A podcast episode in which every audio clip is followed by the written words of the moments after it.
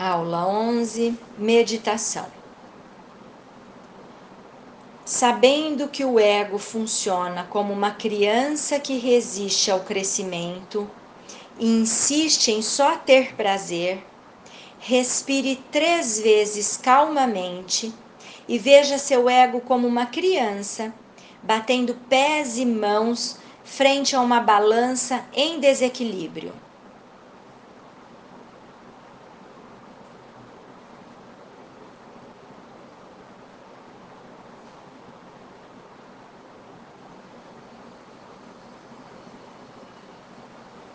Esta balança representa o movimento que você terá de fazer em busca do equilíbrio.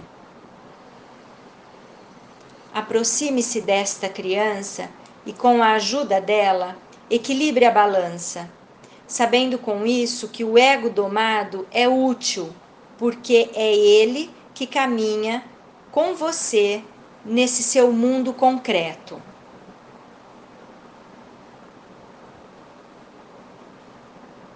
Fique em paz, resolva suas crises.